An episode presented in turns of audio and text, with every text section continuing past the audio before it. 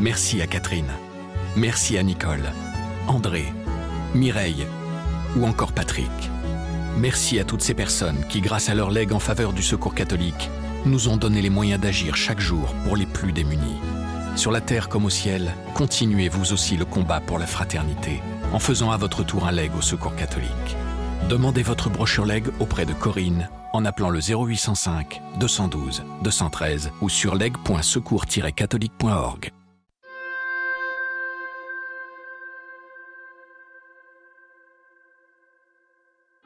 Ça vaut le coup de, descendre dans la rue, de descendre de son arbre, parce que euh, même si on croise le pire, le meilleur est à côté, le meilleur n'est pas loin.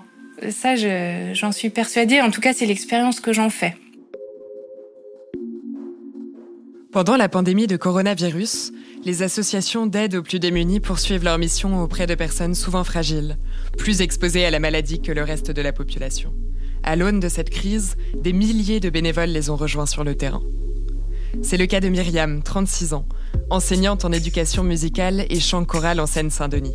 Cette dernière habite à la Goutte d'Or, un quartier populaire du nord de Paris où se côtoient des dizaines de nationalités différentes. Au sein de cette population, beaucoup de familles et de personnes seules vivent dans la précarité. Au mois d'avril, Myriam est devenue bénévole à la table ouverte, depuis le début du confinement, ce restaurant associatif a ouvert sa cuisine aux défavorisés du quartier. Myriam y distribue les repas. Et depuis le début du ramadan, elle sert désormais chaque soir la soupe de rupture du jeûne, la shorba, à 400 personnes. De confession catholique, Myriam nous raconte comment, alors qu'elle était confinée dans son appartement, cet engagement l'a sortie de l'isolement et lui a fait découvrir, au gré de ses rencontres, la religion musulmane. Par téléphone, en pleine crise sanitaire, elle a livré son témoignage à Christophe Héningue, journaliste au quotidien La Croix. Alors bah, je m'appelle Myriam et euh, donc en fait j'habite à Paris depuis peu de temps. j'ai vécu à Lyon pendant 11 ans et puis euh, je suis venue à Paris pour, euh, pour enseigner. Donc je suis enseignante en éducation musicale et j'ai trouvé un poste en Seine-Saint-Denis et j'ai trouvé un logement euh, de l'autre côté du boulevard Barbès. Donc euh, le boulevard Barbès, en fait, il, il, crée une sorte de frontière, euh, on peut dire sociale quelque part dans le 18e arrondissement, c'est-à-dire qu'il y a un côté un peu plus aisé, bobo, et puis l'autre côté, donc qui correspond au quartier de la Goutte d'Or, qui est un quartier très populaire et mixte, coloré, mais en même temps un petit peu effrayant quand même sous, sous certains aspects. Il se trouve que sur cette rue, il y a une sorte de friche abandonnée. Et en fait, c'est en fréquentant cette rue et, ce jardin que j'ai rencontré la table ouverte, l'association La Table Ouverte.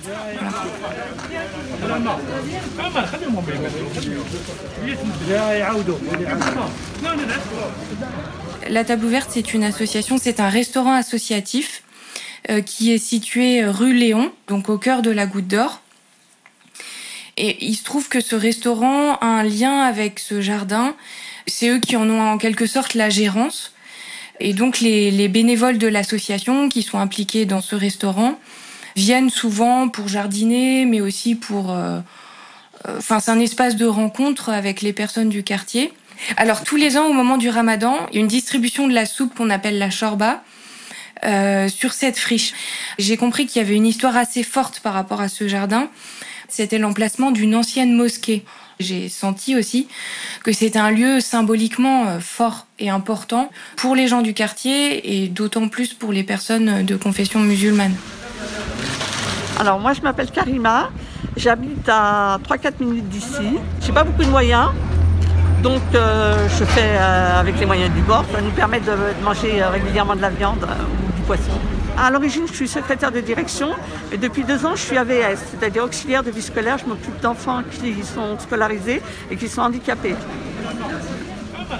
Rachid, qui est le, président de l'association, a décidé au début du confinement de permettre à ce que les bénévoles se retrouvent pour cuisiner chaque matin sur les locaux de l'association et qu'ensuite on distribue 200, 250 repas chauds à toutes les personnes qui en ont besoin.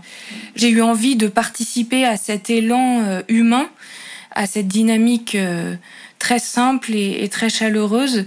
Et j'ai très vite senti que moi aussi, j'en tirerais quelque chose pour mon vécu personnel du confinement, avec euh, aussi toute l'exigence de la solitude que ça crée. En tout cas, j'ai eu besoin de sortir régulièrement pour, pour m'aérer l'esprit, pour marcher un petit peu. Et je me suis vite rendu compte, en fait, que le quartier, dans certains endroits, devenait quelque part assez inquiétant. Je me sentais même plus en sécurité, en fait. Dans, dans des rues qui s'étaient vidées, euh, l'association venait un petit peu en relais de cette insécurité pour moi, me permettant de sortir, d'être en lien avec d'autres et d'avoir aussi une action solidaire dans un quartier qui se précarise. Euh, je, m'appelle Tahar, j'habite rue des Poissonnières. C'est un hôtel, un hôtel meublé. Je suis né en Algérie, mais je suis arrivé dans les, euh, en 1950. en cuisine, j'ai fait 52 euh, ans en tant que chef de cuisine. Je viens pas tous les jours, tous les jours, mais je viens deux fois par semaine. c'est bien ce qu'ils ont fait, c'est agréable pour ceux qui en ont besoin. Comme c'est un plat chaud, et qu'il n'y a plus de restaurant, je, préfère prendre un plat chaud. Je suis arrivée la première fois simplement pour distribuer les repas. Donc euh, euh, Rachid et les autres euh, bénévoles avaient eu vraiment l'ingéniosité de créer tout un système de distribution qui soit extrêmement rapide, qui permette de préserver les, les, normes sanitaires. Donc moi, la première fois, on m'a demandé de distribuer des sacs. Donc les sacs avaient été composés auparavant par par d'autres bénévoles et dans chaque sac il y a euh, une barquette avec euh, le repas du jour, le plat du jour qui est un plat chaud qui chaque jour est un plat différent. Euh, donc une fois c'est tagine poulet olive, une fois c'est lentilles, une fois c'est haricots bœuf. Chaque fois il y a un menu différent. Enfin, il y a vraiment une volonté de diversité et de, de convivialité et de goût dans la composition du menu. Et donc j'ai commencé à distribuer ces sacs à la chaîne en les associant autant que possible d'un regard, d'un bonjour, d'un bon appétit. Et puis voilà, c'est très rapide et en 10 minutes, c'est fini.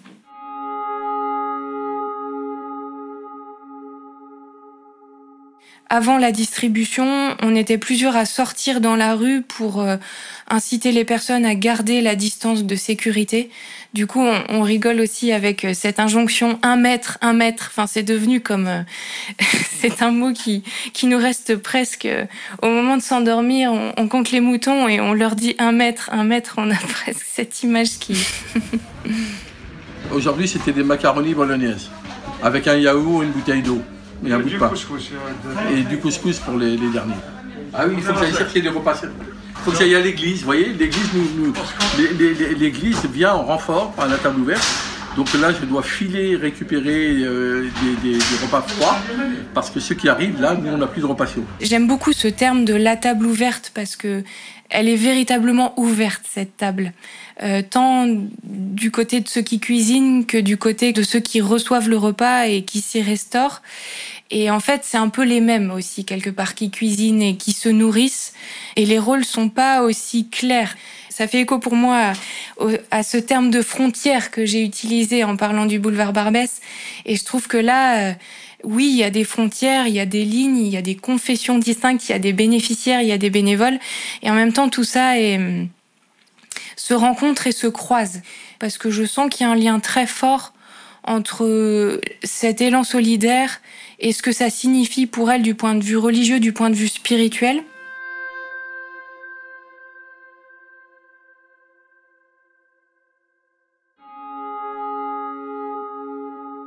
J'ai été élevée dans une famille catholique pour laquelle euh, la foi chrétienne, le catholicisme n'est pas un vain mot, enfin c'est quelque chose de très fort. J'ai été très très impliquée dans la pratique religieuse, mais au fur et à mesure du temps, j'ai eu besoin de, de prendre plus de distance. Je pense que j'ai avancé dans une réflexion peut-être davantage philosophique aussi. J'ai l'impression que ce qui est important pour moi, c'est le rite, c'est le symbole, c'est hum, la dimension poétique des choses aussi, des rencontres, de ce que je peux voir ou entendre c'est l'humour, enfin c'est tout un ensemble de choses qui, je pense, participent de ce qui me permet de croire, de croire à quelque chose, de croire en quelque chose. Alors c'est vrai que pour moi, c'est aussi une rencontre avec des croyants musulmans euh, donc j'avais tout à fait conscience de la présence euh, de cette foi, de cette foi vivante euh, dans le quartier de la Goutte d'Or, parce que c'est quelque chose d'assez prégnant, d'assez évident. J'ai souvent croisé des personnes aussi qui sortaient de la prière, qui allaient à la prière, qui sortaient de la prière, des hommes, des femmes, etc. Donc je suis familière de ces rencontres, mais j'étais jamais allée plus loin humainement. J'ai une certaine timidité aussi, peut-être peur d'avoir euh, une attitude où, qui soit pas toujours adaptée, d'avoir un, mot qui soit déplacé. Je sais que c'est une religion qui comporte aussi des interdits. Euh, il y a aussi la question de la place de la femme. Est-ce qu'on peut se parler? Est-ce qu'on peut se serrer la main? Est-ce qu'on peut échanger?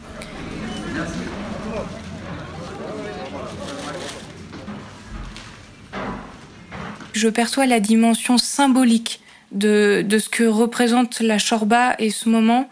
C'est-à-dire que cette soupe, c'est la soupe, euh, d'après ce que je comprends, qui permet de sortir du jeûne.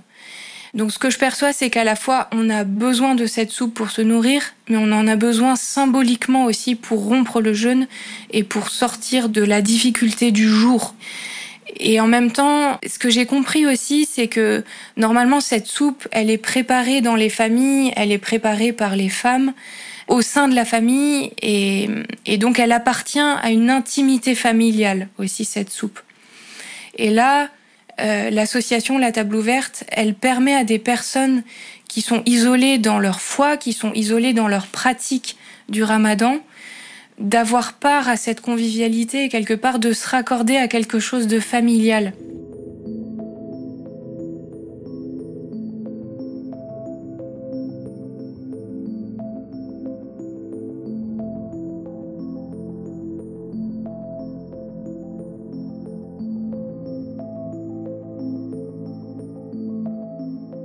On m'a dit une fois, ah oui, mais toi tu fais pas le ramadan, ça se voit. J'ai dit ah bon mais comment ça se voit que je fais pas le ramadan? Et on m'a dit bah oui t'as as beaucoup trop d'énergie pour quelqu'un qui fait le ramadan.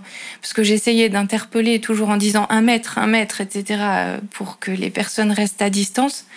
Et bon j'essayais de le faire avec euh, un certain enthousiasme et une bonne humeur et j'ai compris que c'était un peu suspect dans le contexte parce que ça montrait que je faisais pas le ramadan. Et donc j'ai dit bah oui effectivement je, je, ne fais pas le ramadan. Donc plusieurs ont essayé de me convaincre des bienfaits du jeûne, c'est-à-dire qu'on a essayé de m'interpeller sur ce bienfait euh, pour la santé et aussi le bienfait spirituel. Donc j'ai pu nouer quelques échanges comme ça avec les personnes et ça m'a moi-même questionné du coup sur ma foi, sur mon identité. Oui, je fais pas le ramadan, mais pourquoi je fais pas le ramadan? Est-ce que je fais pas le ramadan parce que je suis chrétienne? Est-ce que je suis chrétienne? Comment je l'annonce? Comment je le dis? Quel sens ça a? Je fais pas le ramadan, mais je fais le carême, j'ai dit une fois. Et puis quelqu'un m'a dit mais c'est pas la même chose. j'ai dit oui, c'est pas la même chose, mais c'est exigeant quand même le carême. Et ça m'a rendu un petit peu jalouse parce que j'ai senti quelque chose de, de, très fort, de communautaire.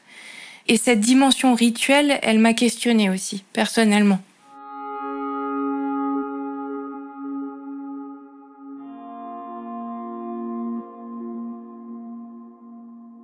J'ai senti que parfois le poids des croyances, le poids d'un rapport peut-être un petit peu dogmatique à la foi, ça pouvait devenir quelque chose de pesant et, d'enfermant. En tout cas, moi, j'en ai souffert, c'est vrai. Et j'ai eu besoin d'une certaine distance pour, euh, pour me, me payer le luxe d'entendre, d'entendre quelque chose, d'entrer dans une autre écoute aussi. En tout cas, j'ai eu le sentiment que parfois être trop près des dogmes, trop près de la pratique rituelle, dans un sens euh, très appliqué, très perfectionniste aussi. En tout cas, les pas de côté, les pas en arrière par rapport à l'institution, puisque c'est de ça qu'il s'agit. Est-ce que, est-ce qu'au fond, c'est un pas en avant de par les rencontres que j'ai pu faire? Je suis vraiment intimement et fortement touchée par la poésie des rencontres. C'est quelque chose qui m'émeut même en vous en parlant.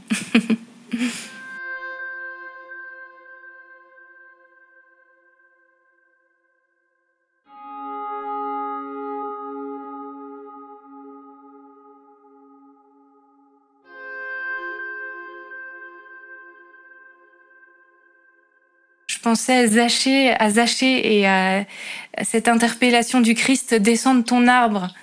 Et je crois que vraiment dans ce quartier de la Goutte d'Or, on gagne à, à descendre de son arbre, à, descendre dans la rue où il y a tout. Hein. C'est pour le meilleur et pour le pire. Hein. Euh, ça vaut le coup de descendre dans la rue, de descendre de son arbre, parce que euh, même si on croise le pire, le meilleur est à côté. Le meilleur n'est pas loin. Ça, j'en suis persuadée. En tout cas, c'est l'expérience que j'en fais. La table ouverte, il y a beaucoup à en dire. Euh, qu'est-ce que cette table? C'est la table. C'est peut-être la table de Cana, c'est peut-être euh, la table de la Pâque. Euh, en tout cas, c'est une table dont on n'a pas fini de faire le tour.